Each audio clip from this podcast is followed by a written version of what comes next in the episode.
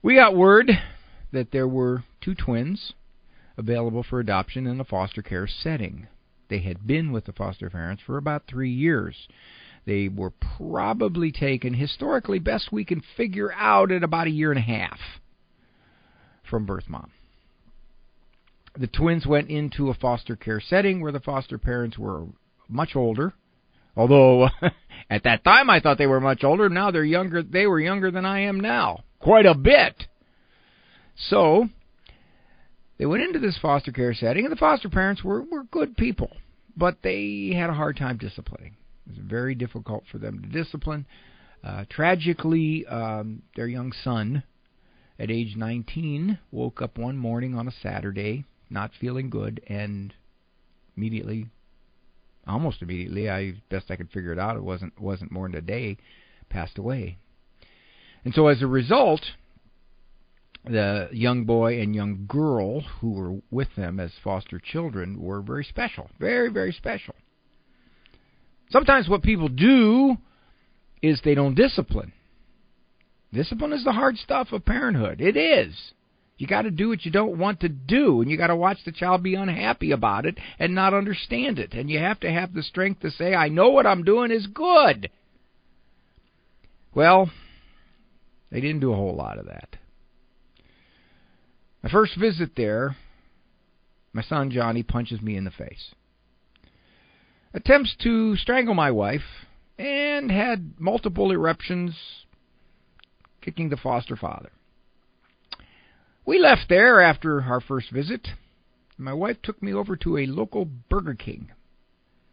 Sat down to have a sandwich, and she said to me, Ray, I think we might want to rethink this. At that time, we had four children. Family was kind of smooth and stable, although the kids were little. They were six, five, three, and one. You were going to slot two four-year-olds right in the in the mixed in the mix. I said, honey, why you want to think this? She goes, I don't think the tax deductions are worth it. I say, honey, there's two tax deductions plus the credits. Well, bedtime bad times were big with Johnny. They just had a heck of a time getting this boy to stay in bed. Bedtime every night was a battle, was a brawl. They'd lay with him. They'd do all kinds of things to try to settle him down. But nonetheless,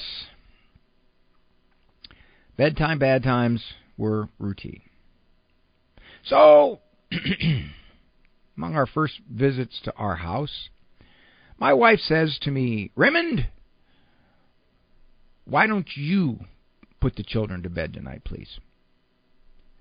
I said, honey, I'll give you a hundred bucks if you do it. I, I, I do not have time for that. I am writing a parenting book, and I'm working on the chapter about bedtimes. I don't have time. At which point she said, Raymond, now that kind of sounded like my mother when my mother used to say it that way. And so I'm going to do what I'm told. So I said to the kids, Come on, guys, let's go. Heading for bed. Now everybody came running except Johnny. Johnny didn't move. Nugga bed. A little bit of a language delay. Now, at that time, I was heavy into weightlifting. A big, big interest in powerlifting. And I knew, and I think I believe to this day, I am stronger than any four year old in the whole world. The child is going to go to bed. Now, the question is, how much will he cooperate? So I bent down, kind of like the uh, veterinarians tell you don't tower over a wild animal, let him smell your hand. Come on, son. We're heading for bed. And I put my hand on his bicep, and he could tell by my grip that this was, how shall we say, a non negotiable psychological interface. I was attempting to set up a win win scenario. Well, at that point, he wasn't about to cooperate. He falls out. Falls out. So I picked him up. And I carried him above my head. I wanted to convey an image. I'd been doing military presses in those days, so so his 43 pounds was not much. Besides, I had to have him off to the side because he was throwing such a fit. He was leaking out all kinds of body orifices, you know, snot and spit and everything was coming all over the place. I got him to the top bunk. Well, it was actually not the top bunk; it was a lower bunk, and I put him in bed, and I put my put my hands on his shoulders, and I said, Johnny, it's bedtime, son. I'm going to hold you here. You're not going to move until I decide you're going to stay. Now he looked at me, and you could tell he was thinking, I went from Disney World to the county jail. I held him. Couldn't move. Didn't hurt him. We'd already said prayers. We'd already brushed teeth. We'd already read the story. We'd already done the bedtime ritual. It's time to go to bed. Now, at that point, we had six five four four three one in the house. I could not permit Johnny to roam around like this. It was not going to happen. So I was holding him. And I looked up at Andrew, who was six. He was in the top bunk, and he just watching this scenario unfold rather bemusedly. Andrew, would you talk to your brother, please? Johnny, if Daddy says go to bed, you better go to bed. I remember one time I didn't go to bed. You're not you're not going to like what's going to happen, Johnny. You know that you think he leaves. He doesn't leave, Johnny. He goes out in the hallway and he waits for you. He's not going to leave. He's not going to go anywhere. I said, Andrew, that's enough. You sound like mom. Now, how long do you think I had to hold that boy before he went?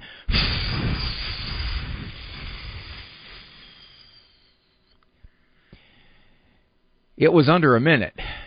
Now, wait a minute, so to speak. How could that be?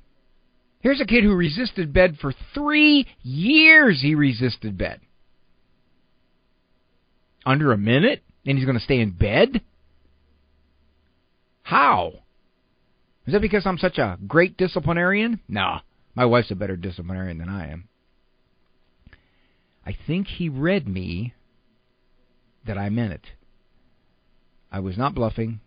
I was going to do this. If the foster parents had tried this, oh my, he'd gone crazy. He'd have battled them for the next two to three hours because his view of them was, you can't do this. You haven't been able to do it for three years. Don't even think about it. With me, he knew I was going to be daddy. We'd visited many times. But he didn't quite know how to read this daddy. And this daddy sure looked like he meant it. So Johnny stayed in bed. When the caseworker came, she said, "How how were the kids?" I said, "Oh, they were they were good. They were they were doing real good." Did you get John to stay in bed? Yeah, yeah, yeah. As a matter of fact, he uh, stayed both nights. Ray, would you um would you be willing to do a um a seminar or maybe some kind of training session for our workers and our foster parents on um, how to get uh, similarly recalcitrant children to remain in bed? Uh, um, no, no, I, I, no, I don't think I can do that. Uh, the technique I used was a highly sophisticated psychological technique. You would not want to put that into the hands of rank amateurs.